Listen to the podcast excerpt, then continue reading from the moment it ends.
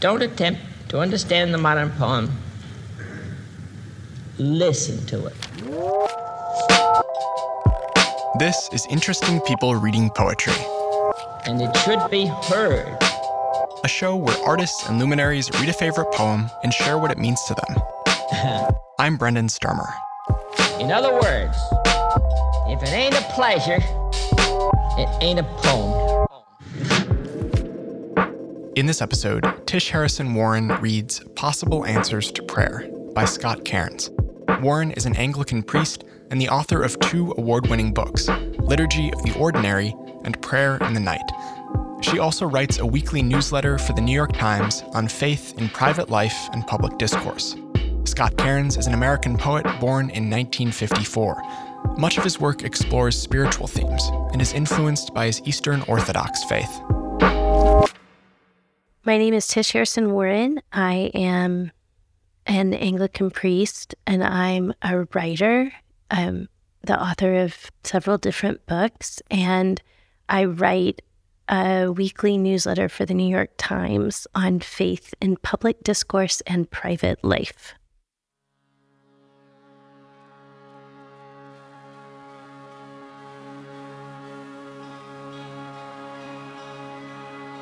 Possible Answers to Prayer by Scott Cairns. Your petitions, though they continue to bear just the one signature, have been duly recorded. Your anxieties, despite their constant, relatively narrow scope and inadvertent entertainment value, nonetheless serve to bring your person vividly to mind your repentance, all but obscured beneath a burgeoning yellow fog of frankly more conspicuous resentment, is sufficient. Your intermittent concern for the sick, the suffering, the needy poor is sometimes recognizable to me, if not to them. Your angers, your zeal, your lip smackingly righteous indignation towards the many whose habits and sympathies offend you. These must burn away before you'll apprehend how near I am, with what fervor I adore precisely these, the several who rouse your passions.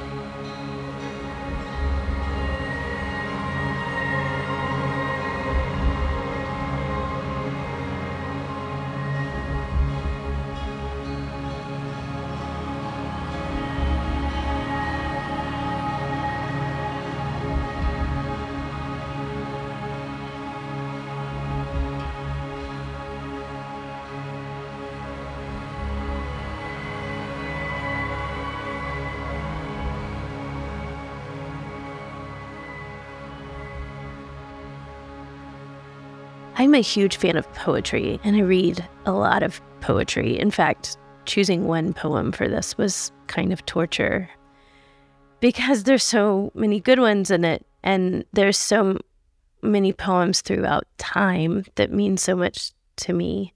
And the type of poetry I like is usually kind of lyrical and a lot of like nature poetry and about the natural world and about little moments in time. So, in ways, this poem is actually kind of different than other poems I'm drawn to because it's kind of straightforward. It's, I mean, it's an imagined dialogue, it's an imagined response from God to prayer. Um, but I picked it for a couple reasons. I mean, first of all, it has a ton to do with my own work. My last book was on prayer. So I thought a lot about this poem as I was writing that. And then also because I think it's kind of funny. I mean, he does such a good job of it's um like this it's kind of it's the sacred subject of prayer. But there's these moments where our anxieties for their narrow scope, which is I totally identify with, and their inadvertent entertainment value. I I just think that's hilarious. The notion of God sort of being like, I mean, kind of thinking our prayers are funny in the same way that, like, when I hear my three year old talking and he just says funny things without even knowing that he's saying funny things. And I think it's it's probably very it's like similar and the your repentance all but obscured beneath a burgeoning yellow fog of frankly more conspicuous resentment. I mean, not only is that just like deliciously worded, it's such good, thoughtful writing, but it's so relatable. I mean, it, it's funny because it's so true and because it's so human. It's such a, a notion that like any person can kind of um, just immediately resonate with, which is what drew me to Cairns's writing. It's it's just it it's really honest and it's really human and it's super relatable.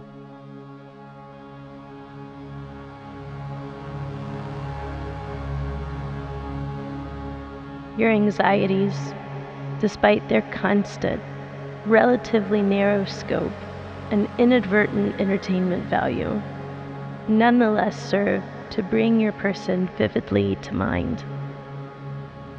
Your repentance, all but obscured beneath a burgeoning yellow fog of frankly more conspicuous resentment, is sufficient.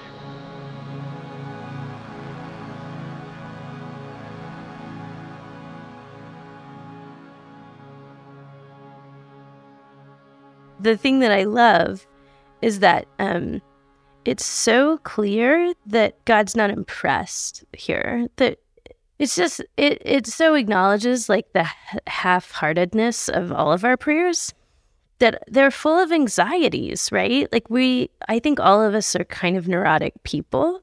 And so it names that. It names how our repentance is like kind of always mixed with resentment, with selfishness, that even like our attempts at whatever you want to call it, at piety or at opening ourselves up to the presence of God or at noticing God, which we can feel so kind of self righteous about, even those attempts are all mixed together with apathy and resentment and um, doubt and despair and and self righteousness and self worship, which this poem constantly sort of talks about. And it names that the concern for the sick and the suffering are intermittent. And I love that it says that it's recognizable to me, which is God speaking, if not to them, which is just, I mean, it's another kind of moment of humor of I understand that you care about these people, even if they don't understand that you care about them, because you're not actually showing them that you care about them very much so that God isn't impressed, but God is also in this poem not condemnatory. He sort of recognizes all of that and yet responds so gently, so kindly that even though our anxieties are narrow in scope, meaning, you know, focus basically on ourselves and our own lives and the people we are closest to. And even though they're sort of ridiculous, that nevertheless it brings us vividly to mind. I, I love that idea that we might be brought vividly to the mind of God. And so there's this the poem's ultimately about grace. It's about the fact that what we bring isn't that impressive, but we're still deeply loved. And so it's accepted and acceptable. And then this twist at the end that that same grace that we receive is extended to the people that we don't really want it to be extended to, to the people that drive us nuts or that we think are wrong or that are on the other side of the political spectrum from us. So it's this gentle poem about grace with this twist at the end that's kind of challenging about how it reorients us. How does our interaction with other people change if God also cares about, and actually, this poem says even that he adores those who rouse our passions. And rouse our passions there is such a, I mean, that's like even a medieval term for the passions or like your anger, your frustration, your bitterness, your hatred. Um, and so it's saying like basically those that we get angry at the people that we can't stand or that we consider haters or that we consider kind of the worst, that God also extends grace to them. And so this poem is challenging and it kind of teaches me something without being super didactic because it's funny enough and it's gentle enough that it sort of invites you in to this surprising twist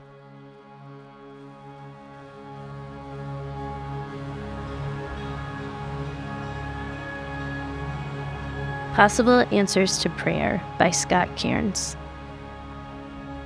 Your petitions, though they continue to bear just the one signature, have been duly recorded. Your anxieties, despite their constant, relatively narrow scope and inadvertent entertainment value, nonetheless serve to bring your person vividly to mind. Your repentance, all but obscured beneath a burgeoning yellow fog of frankly more conspicuous resentment, is sufficient.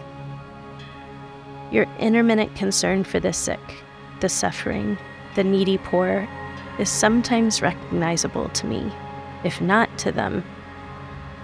Your angers, your zeal, your lips mackingly righteous indignation toward the many whose habits and sympathies offend you. These must burn away before you'll apprehend how near I am. With what fervor I adore precisely these, the several who rouse your passions.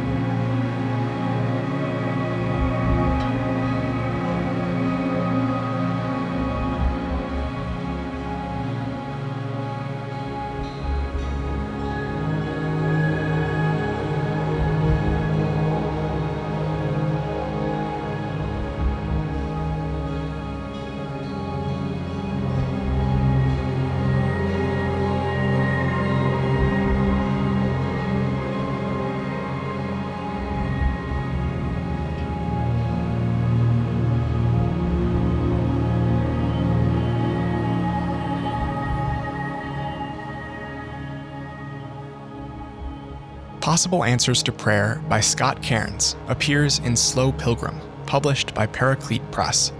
Find a link to the book and a link to Tish Harrison Warren's recent book, Prayer in the Night, at interestingpeoplereadingpoetry.com. Interesting People Reading Poetry is an independent podcast created by me and my brother, Andy Sturmer, who composes all of our music. If you like the show, help us out by subscribing on RadioPublic, Apple Podcasts, Spotify, or Stitcher, and leaving a review. We feature one short listener poem at the end of every episode. To submit, call the Haiku Hotline at 612 440 0643 and read your poem after the beep. For the occasional prompt, follow us on Twitter, Facebook, and Instagram at Haiku Hotline. Thanks so much for listening. Hey, this is Mark. I'm calling from the mushroom capital of the world. Here's a short haiku I wrote. Sweet pink petal juice. A wave of quiet heaven. Violent escape. Thank you guys. Love the show.